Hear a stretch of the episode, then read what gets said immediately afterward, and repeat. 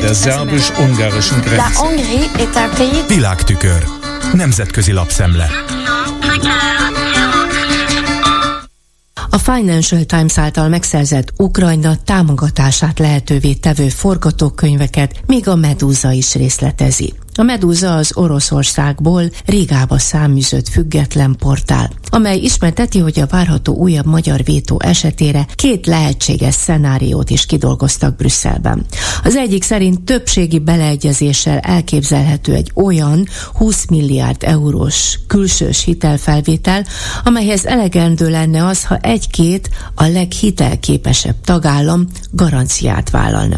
A másik lehetőség pedig, hogy Ukrajna venne fel rövid lejáratú hitelt, amire már az idén is volt példa. Ekép jutott például 18 milliárd euróhoz. A célösszeg változatlanul 50 milliárd euró négy évre elosztva, és a megegyezés elérésére 2024 márciusát jelölték meg céldátumként.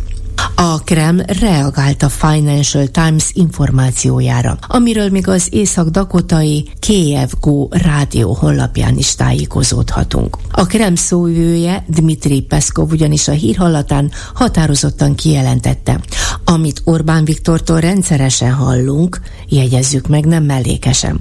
Mi szerint az Ukrajnának nyújtandó 20, de akár 50 milliárd eurós támogatás sem fogja megváltoztatni a háború tervezett kimenetelét. Viszont az európai gazdaságoknak jelentős károkat fognak okozni ezek a milliárdok. Pontosan ezt mondta, az uniós adófizető polgárok végre most felfogják, hogy pénzükkel rosszul gazdálkodik a kievi vezetés.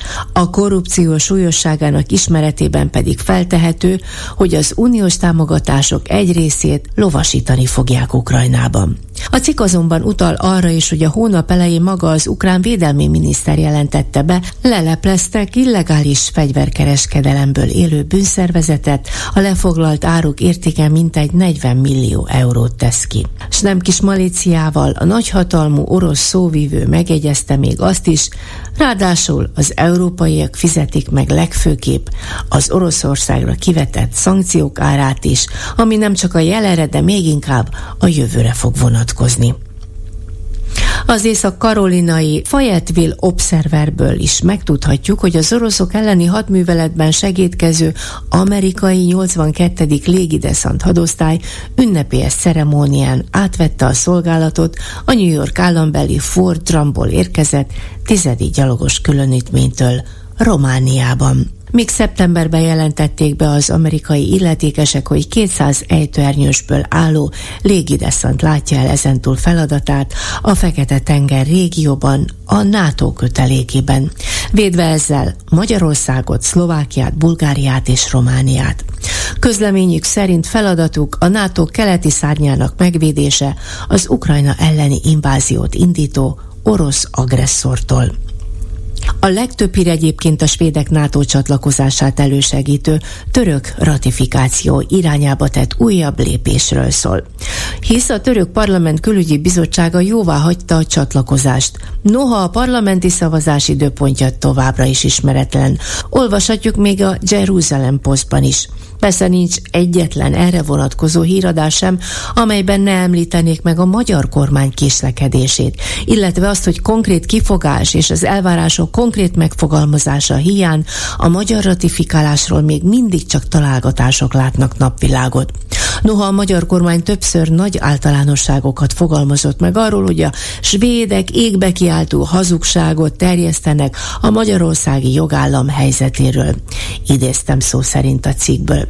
A török szavazás bizonytalanságát növeli, hogy még mindig nincs megállapodás az általuk kért 40 amerikai vadászkép leszállításának véglegesítéséről, pontosabban az amerikai kongresszus továbbra sem adott zöld utat a katonai üzletnek. Minden esetre a svéd külügyminiszter Tobias Billström üdvözölte a török lépést, hisz lassan két év telik el a csatlakozási kérelem benyújtásától, és most elérhető közelségbe került Svédország NATO tagsága. Végül röviden a Princeton Egyetem történésze Jean Vermeer Müller megállapítja, megroppant az Európai Unió egysége, rogyadozik a közösség, ami Orbán Viktornak köszönhető, és amiből adódóan ő maga szépen profitál, hisz zsarolással sikerült lehetővé tenni a befagyasztott források egyharmadának a felszabadítását. Olvashatjuk többek között a The Korea Times-ban. A történetben pedig az az elszomorító, hogy minden jel szerint nincs határa se a zsarolásnak, se a korrupciónak, se az autokratizálódás folyamatának. A folytonosan hangoztatott erkölcsi intel megdacára. Ursula von der Leyen az Európai Bizottság elnöke pedig a valódi magyar igazságügyi reformok követelése helyett engedett a jogszabályok kozmetikázásának, ahelyett, hogy stratégiai döntést hozott volna. S a pénzek odaítélésével szinte egy időben került sor az úgynevezett szuverenitás védelmi törvény elfogadására. Nagy árat fog ezért fizetni még Európa. A Putyin szövetséges Orbánt nem aggasztja az arcvesztés, sőt, a primus inter pares helyzetbe pozícionálja magát. A populisták és az euroszkeptikusok között akar a legeslegelső lenni, és nem akar kilépni az Európai Unióból, hanem belülről akarja darabjaira törni. A világtükör összeállítását Csányászki Judittól hallották. Der szerbus-ungarischen Grenze. Nemzetközi lapszemlét hallottak.